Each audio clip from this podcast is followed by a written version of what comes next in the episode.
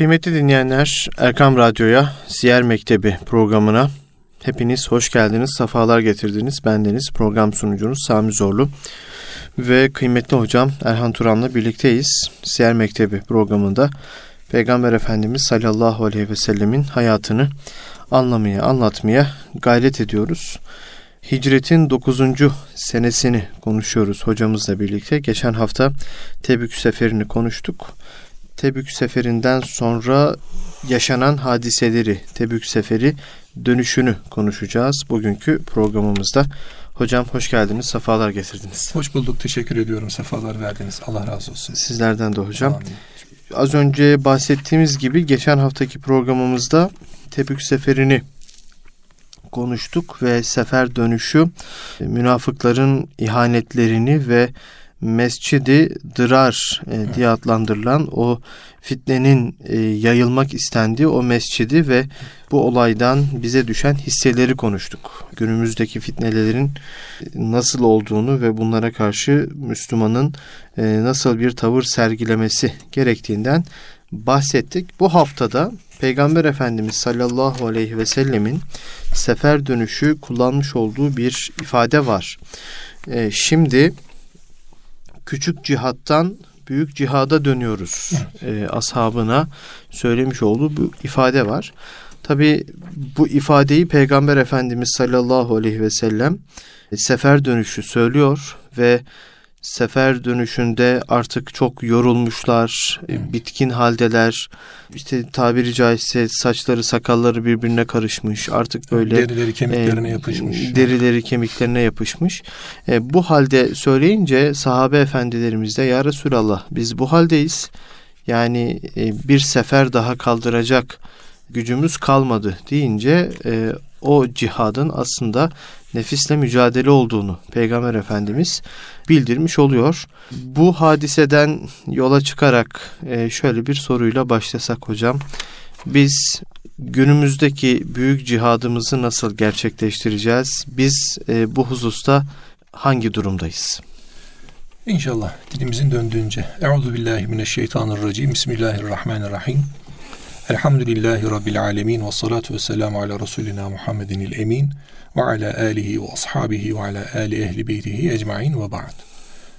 Ee, sizin de buyurduğunuz gibi Hazreti Peygamber Aleyhisselatü Vesselam'ın Tebük seferi meşakkatlerle dolu, zorlu bir sefer. Saatül Üsra ifadesi de buradan e, alınmıştı.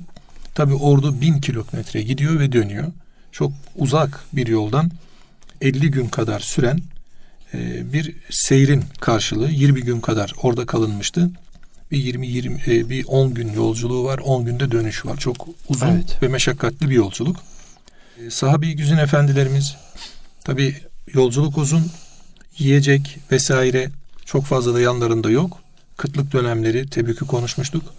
Ee, Hazreti Peygamber tabi dönüş yolundayken artık sahabenin o hali zahir olmaya başladı. Artık görünüyor. Yani halsizleşmişler, iyice güçten takattan kesilmişler. Deriler kemiklere yapışmış, etler gitmiş, vücuttan dökülmüş. Saçı sakalı birbirine karışmış. Artık tanınmaz bir hal almış sahabe-i kiram efendilerimiz.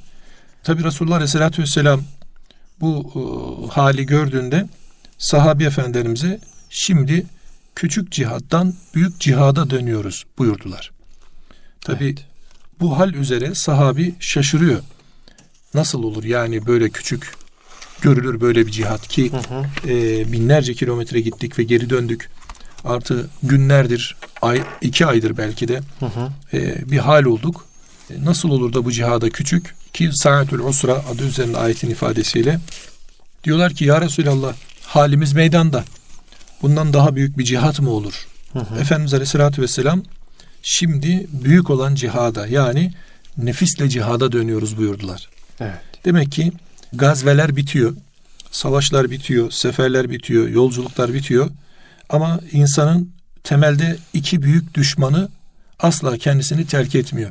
Bunlardan birisi şeytan, diğerisi de nefis. Tabi şeytanın bazen muhatabını terk ettiği yerler oluyor. Hı hı. Ama nefis asla terk etmiyor. Nefis asla bırakmıyor. Tasavvufta da malum nefsin mertebeleri var. Bu yedi kategoride karşımıza çıkan hı hı. E, o konumuz olmadığı için girmeyeyim oraya ben. Ancak gazveler biter, savaşlar biter. Belki şeytan da malumunuz Ramazan ayı da geliyor, yakınlaştı. Şeytanların bağları da bağlanıyor. Şeytanlar da bir yere kadar muhafaza altına alıyor. Onlar da e, tesirleri azaltılıyor. Tabi şeytanın hudutlarına girdiğimiz zaman şeytan yine yapacağını yapıyor. Hı hı. Orayı da izah edelim öyle geçelim. Efendimiz Aleyhisselatü Vesselam insanın kendisini terk etmeyen asıl tehlikenin nefs olduğuna dikkat çekiyor.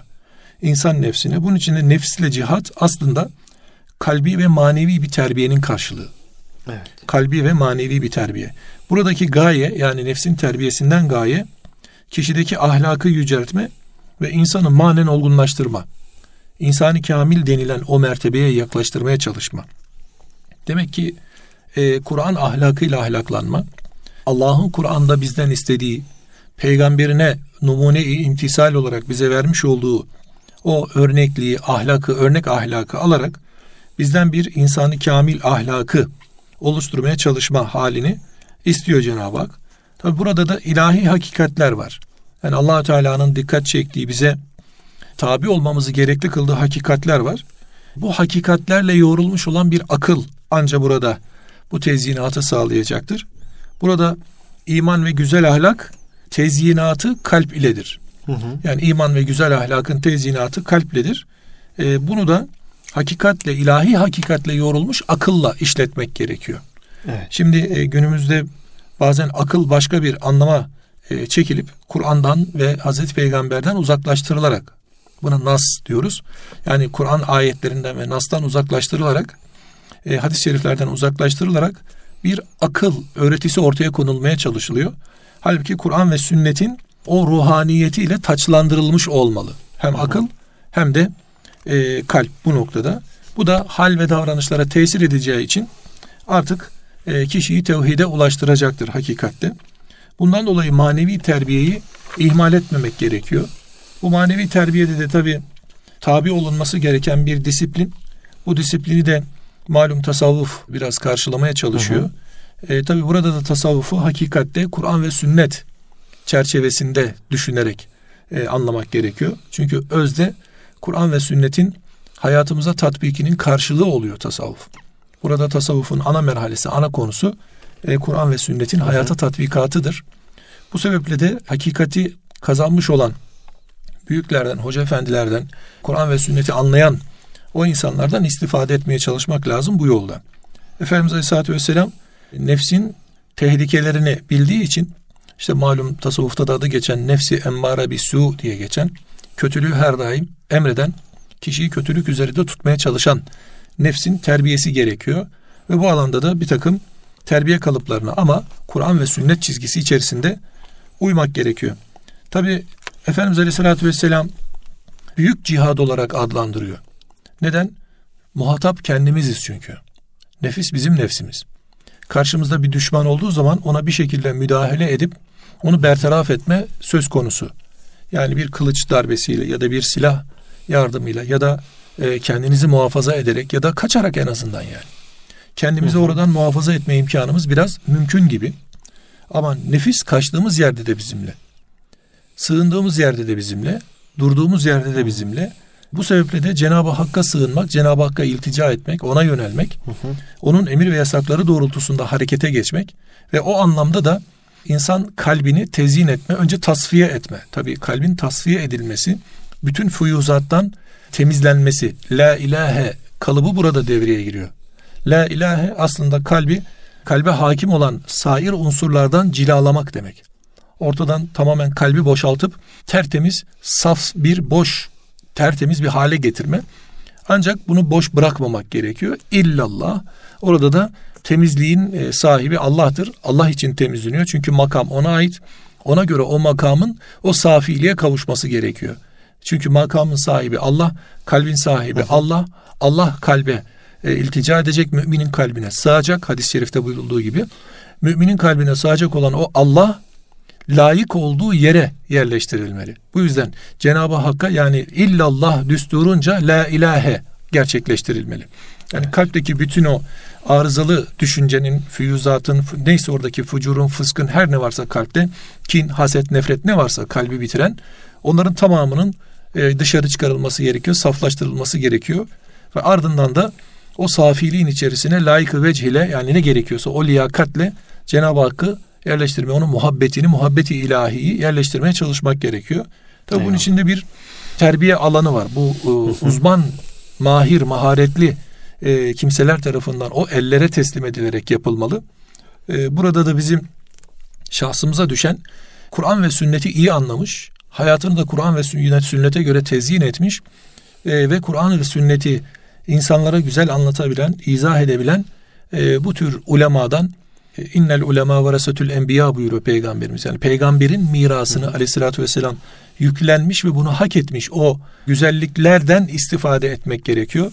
Yani her gördüğümüzü de bir ilme sahip diye ya da herhangi bir şey öğrenmiş diye bu noktada bize yardımcı olacak zannetmemek lazım. Burada da evet. ehli ve ehliyeti gözetmek esastır. Geçen hocam. hafta bahsetmiştik. Evet, geçen biraz. hafta bahsettik evet. hocam bundan. Mustafa Merten hocanın çok güzel e, kalınca bir nefs psikolojisi diye bir kitabı vardır. Evet. Dinleyicilerimize de buradan tavsiye etmiş olalım. E, orada az önce nefisle alakalı buyurduğunuz hususla alakalı e, nefisle mücadelede e, nefis ve siz birbirinizin hangi hamleleri yapacağınızı bildiğiniz için evet. hamleler ortada olduğu için evet. e, mücadelesi diğer mücadelelere göre en zor olan bir mücadeledir diyor. Kesin, Hamleler ortadadır diyor. Kesinlikle o sizsiniz çünkü. Evet. Yani burada biraz önce kaçacak yeriniz yoktan kastım o aslında. Evet. O sizsiniz. Sizinle beraber geliyor. Yani gölgeniz de değil o. Hı hı. Sizsiniz o. Yani elinizden geldiği kadar da o nefse kendini ne diyelim e, teslim etmemek gerekiyor ve bir mücadele gerekiyor. Bunun için Allah'a sığınmak gerekiyor. Çünkü o nefsin sahibi Allah. Onu yaratan o. E, onu da ancak Allah ve Resulü ile kişi terbiye edebilir. Yani nasıl çok af buyurun böyle dişleri dışarı çıkmış bir e, canavara andıran bir kurt ya da bir köpeği düşünün. Hı hı. Nasıl saldırıya geçtiğinde biz bir e, hemen bir savunma geliştiririz. Hı. Nefsi de kendi içinde insan böyle bilmeli. Yani her an fırsat bekleyen böyle ağzını açmış kapmayı bekleyen bir hayvan gibi. E, bize saldıracağını düşünerek kişinin anını an be an işte buradaki murakabe dediğimiz o Cenab-ı Hakk'ın kişinin Allah'ın gözetiminde olduğu şeyde e, hadis-i şerifte Cibril hadisi diye meşhur olan hadis-i şerifte en ta'budallaha ke enneke tarahu fe illem tekun tarahu fe innehu yarake diye ifade edilen Allah Resulü'nün ifadesiyle yani biz Allah'ı görmüyoruz ama Allah bizi gözetiyor ve görüyor. Bizimle beraber farkındalığını yakalayarak hareket etmek gerekiyor. O zaman nefis kendisini ister istemez bir durduruyor. Bir kendisine e, çeki düzen veriyor. Elbette ki galeyana geldiği yerler oluyor. Elbette ki size galip gelmeye çalıştığı yerler oluyor. İşte burada da önce Allah'a, peygamberine, sonra onun e, salih ve sadık kullarına yaklaşmak lazım. Evet. Burada kunu ma'as sadıkin ve elmer o ma'amen ahabbe devreye giriyor. Yani sadıklardan olma, onların beraberinde olma ve kişinin sevdiğiyle beraber olması hali, kişinin bulunduğu ortamı, bulunduğu insan topluluğunu kendisine tesirde etkili olduğunu bilerek hareket etmesi gerekiyor. Mesela bir sonraki konumuz bizim tevbeleri geride bırakılan üç sahabi. Evet. Burada da o üç şahıs normalde sahabinin genel emre uymasına rağmen kendileri herhangi bir mazeretleri olmaksızın tabi olmayanlardan oluşuyorlardı. Hı hı. İşte orada nefis bir anlık gafleti gözetiyor ve galip geliyor. Bunları mağlup ediyor. Ki bunlar Kâb bin Malik, Murare bin Rebi, hı hı. Hilal bin Ümeyye gibi Hazreti Peygamber'e sadece Kâb Bedir'e katılmamış. Bedir Savaşı'na katılmamış. Çünkü sonrasında e, Müslüman olmuş. Diğer gazvelerin tamamına katılmışlar. Yani Bedir ashabına, Uhud ashabına, Hendek ashabına Cenab-ı Peygamber'in hatta ayetlerin iltifatları var. Baktığımız zaman ama bu iltifatlara rağmen neredeyse helak olacak konuma gelmişler. Niçin? Anlık gaflet. E zaten e, nefsin kişiyi hataya düşürmesi, şeytanın kişiyi hataya düşürmesi anlık gafletinin karşılığıdır. Buradaki hı hı. gafletin karşılığı Cenab-ı Hakk'ı bir anda unutmanın karşılığıdır aslında. Ne yaptı onlar? Bu üç sahabi Allah Resulü Aleyhisselatü Vesselam emri, emri vermiş olmasına rağmen çünkü emir neydi? İmkan sahipleri Şimdi burada da imkan sahibi olmayan o mazeretli insanlar vardı. İhtiyarlar, çocuklar, kadınlar, yaşlılar vesaire. Belki de e, bazı geçer akçeler olup da Resulullah'tan izin isteyenler vardı. Onlar innemel amalu bin niyet. Ameller niyetlere göre, göredir kabilinde mazeretleri kabul edilerek bırakılmışlardı. Bir diğer bir grup vardı. Onlar münafıklardı.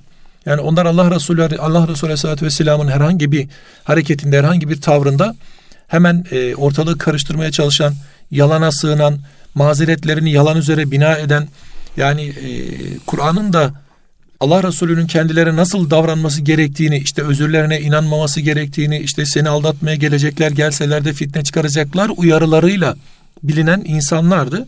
Asıl burada e, bu nefsin bir anlık gafletini e, yakalayan temelde üç sahabi var. Ama onun öncesinde Hazreti Peygamber'e e, bir mazeret ileri sürmeksizin katılmayan ancak af edilmeleri için yani nefislerini bu noktada afa tabi kılabilmek için kendilerini mescidin direğine bağlayanlar var. Onlar ne yapıyorlar? Önce Resulullah Aleyhisselatü Vesselam gel, gelmeden önce onlar şimdi biz mazeret beyan edeceğiz ama hiçbir mazeretimiz yok. Biz bir kabahat işledik bu kabahate bir mazeret bulamıyoruz. Allah Resulü bize affetsin deyip kendilerini affedilmedikçe de bu direklerden söz çözmeyeceğiz deyip mescidin direklerine kendilerini bağlamışlar. Efendimiz Aleyhisselatü Vesselam onlara ancak Allah'ın ahkamıyla Allah bana vahyen bildirirse e, bir hüküm verebilirim diyor. Sonrasında ayeti kerime onların salih ameli diğer kötü amele karıştırdıklarından ötürü tövbelerini kabul ettiğini söylüyor. Hmm. Yani demek ki kişinin bu tür hallerde nefsi bir kötüye düçar olduğunda, kötüye tabi olduğunda önce bu o, amelin kötü olduğunu kabul etmesi gerekiyor. İmam Nevevi'nin e, Riyazu Salihinde bu tövbe bahsinde e, girişte böyle bir ifadesi vardır. Hı hı. Diyor ki kişinin tövbeyi kabul ettirebilmesi için önce günah işlediğini kabul etmesi lazım. Sonra o günaha pişmanlık duyması lazım. Ben neden bu günahı işledim diye pişmanlığı yaşaması lazım. Üçüncüsü bir daha işlemeyeceğim deyip Cenab-ı Hakk'a bu noktada samimi söz vermesi lazım. Demek ki tövbenin önce kabulü, sonra tövbeden sakınma, bir daha işlemeyeceğiz diye söz verme hali. Nasuh tövbe. Nasuh tövbe. Buna ilaveten eğer bu işe kul hakkı bulaşmışsa dördüncüsü de ilave olunur buyuruyor İmam Nevevi. Diyor ki o da sahibinden helali almaktır diyor. Hmm. Eğer kul hakkı varsa işin içerisinde bir işe kul karıştıysa o zaman o kuldan o hakika hakkı alıp kendisini temize çıkarması halidir. Yani kişinin kula karşı işlemiş olduğu hakta şart dörttür. Allah hakkı olan için olanda da hak üçtür. Üç olana ilaveten bir koyuyoruz dört oluyor. Şimdi dedik ki e, birincisi önce e, günahın günah olduğuna inanmak lazım. Yani ben bu suçu işledim. Suçu suç olarak kabul etmek lazım. Günahın günah olduğuna iman etmek lazım. Bir diğeri tövbe etmek lazım. Bir diğeri de tövbede samimi olmak lazım. Evet. Şimdi sahabi güzin bir kısmı bunlar mazeretsiz olanlar ama Müslüman insanlar. İşledikleri kabahatin farkındalar. İki grupta böyle. Hı hı. Yani hem e, peygamberimize mescidin direklerine kendisini bağlayan grup hem de bu üç sahabi. Her iki her iki takım da her iki grupta aslında kabahatlerinin olduğunu kabul ediyorlar. Biz bu günahı işledik. Biz bu suçu işledik. İkincisi pişman oluyorlar. Ama pişmanlığın karşılığında bir grup kendisini mescidin direklerine bağlıyor. Evet. Diğerleri de e, kendilerinde bu e, şeyi de bulmuyorlar. Mazereti de bulamıyorlar. Yani bizim bunu yapmaya bile mazeretimiz yok. Ya biz ne yapabiliriz ki diyor. Efendimiz Aleyhisselatü Vesselam geldiğinde ne sunabiliriz ki diye onlar geri duruyorlar tabiri caizse. Bu birinci grup yani kendisini mescide bağlayan grup ayeti kerime geldiğinde işte onların salih ameli kötü amelle karıştırmalarından Allah'ın tövbelerini kabul ettikleri kimseler olarak ilan ediliyorlar ve onlar o halleriyle artık Cenab-ı Hakk'a huzura gidecekler. Tabi diğer grup üç kişi Kâb bin Malik, Mürare bin Rebi, Hilal bin Ümeyye Allah Resulü Aleyhisselatü Vesselam'ın birçok defa iltifatını almış olan bu ashab, üç ashab sahabi 50 gün terbiyeye tabi tutuluyor. Bu az bir sayı değil. İşte nefsin e, kişiyi terbiyede zora sokması hali bu. Yani biz bazen e, bilmiyorum e, bu ifadeyi kullanmak ne kadar doğru doğru olur ama hani tövbe tövbe deyip geçiştiriyoruz bazı şeyleri. Estağfurullah abi deyip geçiş, geçiştiriyoruz bazı şeyleri. Halbuki burada bir pişmanlık söz konusu. Burada bir nedamet söz konusu. Bu 50 gün 3 sahabi bir toplumsal yani içtimai tecride, o tecdide uğruyor. Tecride uğruyor. Yani onlar toplumdan uzaklaştırılıyorlar. Kimse onlara selam vermiyor. Kimse onların karşısına çıkıp en samimi dostları e, yanlarına varmıyor. Selamlarını al. Selamlar aleykümünün karşılığı yok. Resulullah Aleyhisselatü Vesselam göz göze gelmiyor. Hatta hanımları ayrılıyor bazılarından. Bırakıyorlar. Yani boşanma değil bu. Evi terk etme. Birine sadece biraz ihtiyarcaydı. Yardım için peygamberimiz sen yanında bulun buyuruyor. Diğerlerinin hanımları da yanında bulunuyor. Gerçi onların hanımlarla da bir işi yok. Ama şöyle düşünün bir İslam toplumunda belki yüz binlik bir toplumda tek başınasınız. Bir siz varsınız, bir Allah var. Nefsinizde muhasebeniz çok ağır. Yani burada hafızan Allah insan dinden bile çıkar. O hale geliyor yani. Ki bu üç sahabi yeryüzü pişmanlıklarından kendilerine dar geliyor. Demek ki burada içtimai terbiyenin kullanılması da gerekiyor. Yani toplum bu tür e, yanlışlıkları, bu tür hataları bir araya gelip terbiye edecek kıvamı da yakalamış olması gerekiyor. O anlamda da terbiye edilmesi gerekiyor. Bugünümüzün en e, çok ihtiyaç duyulan hali bu belki de. Toplum evet. toplumun içtimai bir e, birlikteliği yok bu noktada. Yani evet. toplum bu bu alanda kendisini soyutlamış durumda sanki. Allahu Teala bize sanki nasıl tövbeye tövbe edilebilirliği öğretiyor bu üç sahabiyle. Bakın onlar ne yapıyorlar? Yani pişmanlıklarından yiyemiyorlar. içemiyorlar. Gıda alamıyorlar. Yani öyle bir hale gelmişler ki onlardaki o doğruluk, sadakat tabi yalan da söylemiyorlar. Aslında Efendimiz Aleyhisselatü Vesselam'a gelip e, şöyle yani toplumda çok sıkıntıya düşürmeyecek bir yalanı da söylemiş olsalar belki affa da mazhar olacaklardı. Hani af derken belki peygamberimizin tamam hadi gidin e, işinize bakınına da belki geleceklerdi. Münafıklara yapıldığı gibi. Ama onlar bunu da kendilerine hem sad- samimiyetlerinden hem sadakatlerinden hem de teslimiyetlerinden dolayı e, bunu yapmak istemiyorlar. Çünkü nefs bu noktada dizginlenmek durumunda. Evet. Çünkü bir suç işlediği zaman, bir kabahat işlediği zaman nefsin kendisini temize çıkarma şeyi vardır. Yani ben yapmasaydım ya da böyle yapmasaydım ya da aslında bunun bak doğrusu buydu aslında. Şöyle yapmak istemiştim. Heh, aslında ben böyle yapmak istemiştim. Hı hı. Tarzında e, mazeretleri çok olur. Bu sahabi 50 gün zarfında bu bahanelere sığınmıyorlar. Hı hı. Ve bu bahanelerin arkalarından koşmuyorlar.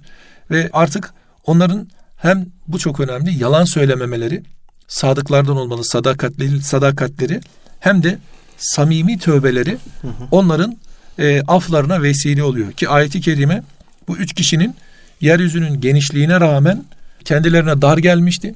Vicdanları kendisini sıktıkça sıkmıştı. Bu çok önemli işte. Yani kişi nedamet duyduğu zaman gerçekten gönlü daralacak, kalbi daralacak, şöyle nefesi bir kesilecek. Yani ya yaptık işte, pişman olduk, özür dileriz deyip geçme hali değil bu. Yani gerçekten kişide hissediliyor bu özrün karşılığı. Evet. Allah'ın affediciliği sizi kandırmasın. Evet, aynı öyle. Affedicilik size. Buraya evet. sığınmak çok tehlikeli. Evet. Bir de yalan söylememe hususunda hocam şu değil mi? Yani şunu yaparlar, şunu yaparlar, şunu yaparlar ama yalan söylemezler. Tabi yalan söylemezler. Bu rivayetlerde çok var. Yani müminin nefsini kendisini kandırması, bazen nefsin kendisini aldatması halleri mümkündür. Hı hı. Gelir. Yani bazı hatalara düşürür. Tövbe haline, tövbekar hale getirir bazen. Ama müminin e, sadakatli olması, doğru sözlü olması, Efendimiz bir rivayetinde kişi doğruyu söyler, doğruyu söyledikçe de Allah onu sıddıklardan yani doğru sözlülerden halk eder. Onlardan eder. Kişi yalan söylerse o da o zaman kezzaplardan olur diyor peygamberimiz. Yani böyle isimlendirilir diyor. Yalancılardan olarak isimlendirilir buyuruyor. Allahü Teala onların o kendine sığınmalarını bu da çok mühim. Yani elbette ki kişi bir hataya düşebilir, bir yanlışa düşebilir ama burada sığınacağı ilk kale Allah'tır, Cenab-ı Hak'tır. Onlar Allah'a sığınmaktan başka çare olmadığını anladılar. Sonrasında da eski hallerine Cenab-ı Hak onları çevirmek üzere dualarını tövbelerini kabul etti. Ee, Allah'ın tövbesi elbette ki makbuldür. Rahmetinden de e, umut kesilmez. E, ancak e, şeytanın böyle aldatmaları da olur. Yani sen hele bir yap Allah affeder. Hele şunu bir işle Allah affeder. Hı hı. Bu işte affet, affediciliği seni kandırmasından kasıt bu.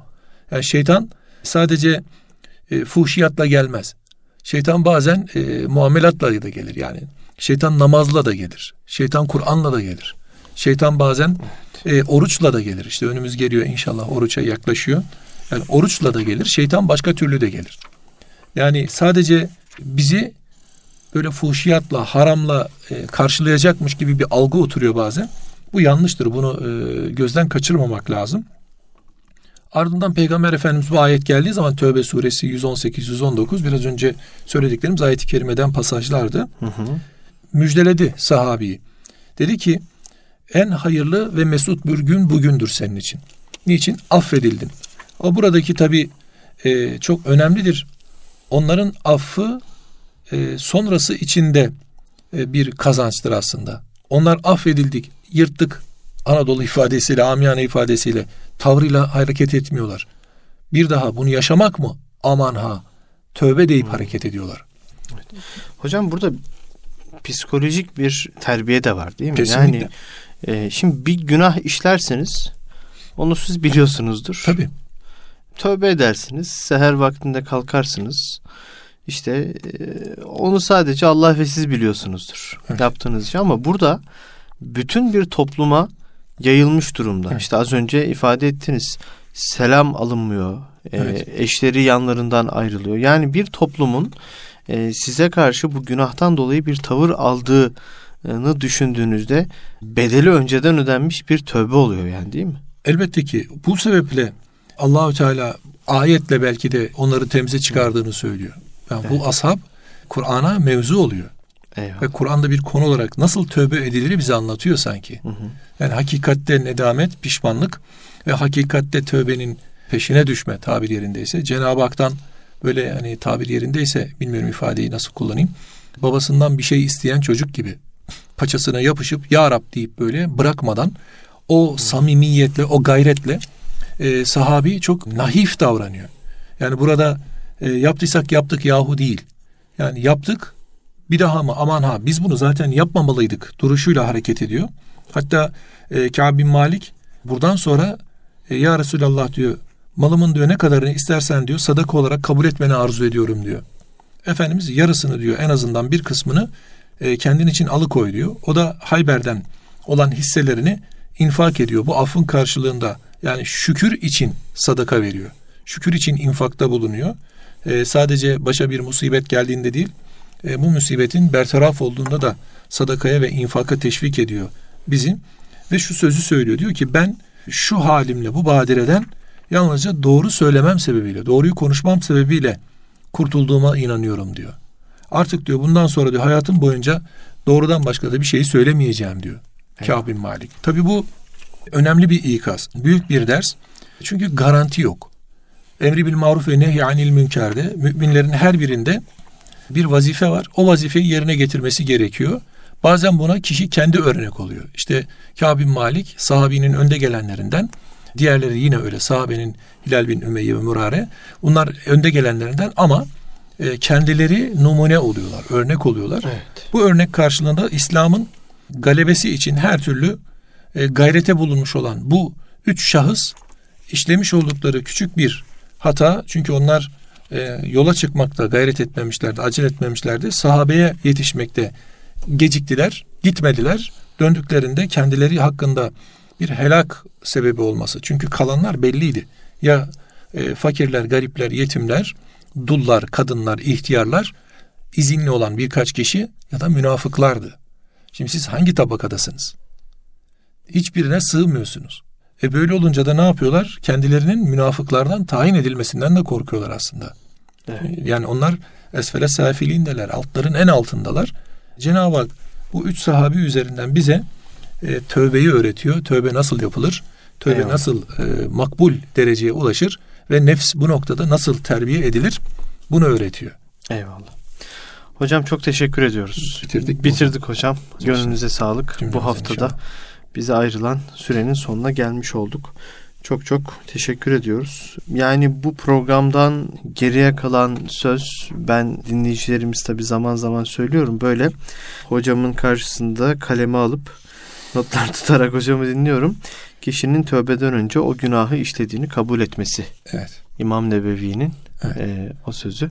Rabbim inşallah e, nasuh tövbe edebilenlerden ama öncesinde de o işlediği günahı kabul edip öylece tövbe edenlerden olabilmeyi nasip etsin. Allah önce günahlardan muhafaza eylesin. Günahlardan muhafaza eylesin. Tabii, eyvallah. Eylesin. Ama ola ki böyle bir halde ettiysek nasuh tövbeyi nasip eylesin. Amin. Çok çok teşekkür ediyoruz hocam. Gönlünüze sağlık. Ben teşekkür ederim. Allah Kıymetli dinleyenler, Erkam Radyo'da Siyer Mektebi programında kıymetli hocam Erhan Turan'la birlikte bugün Tebük Seferi'nin dönüşünde Peygamber Efendimizin artık küçük cihattan büyük cihada geçiyoruz sözü üzerine nefisle mücadeleyi ve tevbeleri geri bırakılan ve cihattan kaçan üç sahabinin durumunu ve bu üç sahabinin yaşadığı durumdan bahisle nasıl tövbe etmemiz gerektiğini konuştuk. Önümüzdeki hafta yine böylesi kıymetli konuları konuşmaya devam edeceğiz. Allah'a emanet olun efendim.